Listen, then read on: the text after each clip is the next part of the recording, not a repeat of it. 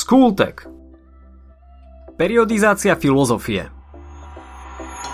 Vieme, že každé obdobie ľudstva sa vyznačovalo svojim vlastným prístupom k životu. Známa je vám určite periodizácia literatúry, kde má každé obdobie svoje vlastné znaky, ktoré odrážajú momentálnu sociálnu situáciu a historické dianie. A s filozofiou to tiež nie je inak. Periodizáciu filozofie sme načkrtli už v prvých častiach, ale teraz by sme sa na ňu mohli pozrieť trochu bližšie a podrobnejšie. Okrem toho, opakovanie je matka múdrosti. Pamätáte si ešte na tú základnú periodizáciu, ktorú sme spomínali?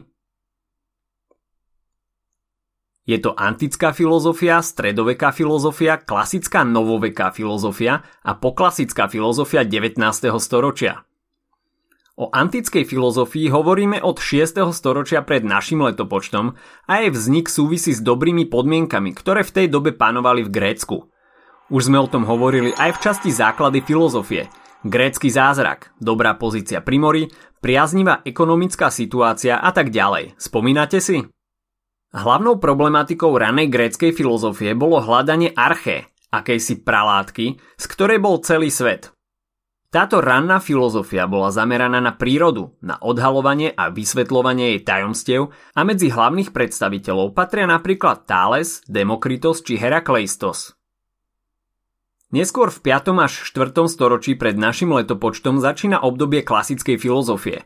Tu je už prechod od prírodnej filozofie k človeku. Narastá záujem o človeka ako takého, o spoločnosť a to, ako funguje – Najdôležitejšími filozofmi tohto obdobia sú Sokrates, Platón a Aristoteles. Ako to už býva, ďalšie obdobie voláme poklasické alebo helenistické, keďže nasleduje po klasickom, prekvapivo. Toto obdobie trvá približne od 4. storočia pred našim letopočtom až do nejakého 4. až 5. storočia po našom letopočte.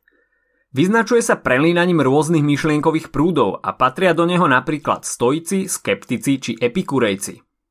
V tejto dobe sa rozpadávalo Grécko a dochádzalo aj k úpadku rímskej ríše a celé je to akosi prepletené úpadkom a pesimizmom. Takže to by sme mali antickú filozofiu. Poďme na stredovek.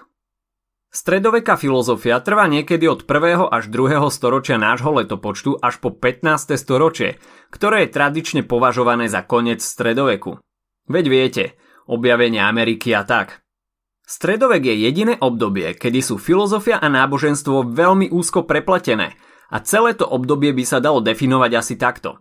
Život si užívaj čo najmenej, myslí na posmrtný život. V stredovekej filozofii rozoznávame scholastiku a patristiku.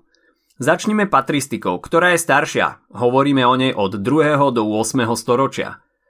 Označuje sa tak obdobie cirkevných otcov, ktorí sa snažili filozoficky odôvodniť kresťanstvo a zároveň ho odlíšiť a obrániť pred rôznymi inými, pre nich pohanskými a heretickými prúdmi. Predstaviteľom je napríklad Aurelius Augustinus. Počas obdobia scholastiky v 8. až 15. storočí vznikajú prvé univerzity, napríklad Oxford a Sorbonne, na ktorých je kľúčovým predmetom teológia, Hlavným konfliktom tohto obdobia je tzv. spor o univerzálie, kde proti sebe stáli normalisti a realisti, ale o tom budeme hovoriť v samostatnej časti. Och, a ešte nezabudnime, že hlavným predstaviteľom bol Tomáš Akvinský. Poďme na novovek. Viete, čo je najdôležitejšie pri tomto období? No predsa renesancia. Od Boha sa všetko odrazu zrazu obrátilo k človeku – ľudia sa začali zaujímať o antiku a prírodu. Ako prvá je tu teda filozofia humanizmu a renesancie a treba si pri nej pamätať mená ako Niccolo Machiavelli, Erasmus Rotterdamský či Francis Bacon. Ďalšiu časť novovekej filozofie tvorí klasická novoveká filozofia. Descartes, Spinoza, Voltaire, Diderot, Kant. Títo páni kladli dôraz na rozum a vzdelanie, bola tam aj nejaká tá kritika cirkvy a snažili sa o systematizáciu dovtedajších poznatkov. V skratke si prejdeme ešte po klasickú filozofiu 19. storočia. Jej dva hlavné prúdy sú scientistická filozofia a antropologická filozofia. Predstaviteľmi tej prvej scientistickej filozofie je napríklad Karl Marx alebo August Comte a filozofiu chápu ako exaktnú vedu. Predmetom antropologickej filozofie je človek a predstaviteľmi sú filozofi ako Friedrich Nietzsche, Schopenhauer alebo Kierkegaard. A potom je tu už len filozofia 20. storočia, kedy vzniká množstvo smerov a je filozofov len ťažko niekam zaradíme. Môžeme si však spomenúť aspoň Sartreho a Camusov existencializmus, fenomenológiu alebo štrukturalizmus. Tak si to zhrňme. Antická filozofia sa delí na rannú, klasickú, poklasickú alebo helenistickú, ktorá je už poznačená úpadkom a pesimizmom. V stredovekej filozofii sa všetko točí okolo Boha a náboženstva a prvú polovicu tohto obdobia nazývame patristikou a tzv. cirkevní otcovia trávia veľa času na apológiách, aby odôvodnili kresťanskú vieru. No a druhú polovicu tohto obdobia sa zasa hádajú ohľadom univerzálí a študujú teológiu na univerzitách. V novoveku nastáva obrad, kedy sa filozofia vracia späť k človeku. Humanizmus a renesancia sa snažia o oslobodenie jedinca a znovu objavujú antickú filozofiu, a Machiavelli poburuje církev svojou tenkou knižkou, v ktorej píše veci ako účel svetí prostriedky. Druhou časťou tohto obdobia je klasická filozofia, ktorá kladie dôraz na rozum. V poklasickej filozofii hovoríme o scientistickej filozofii, čiže napríklad Marx, a antropologickej filozofii, čiže Nietzsche a jeho nadčlovek.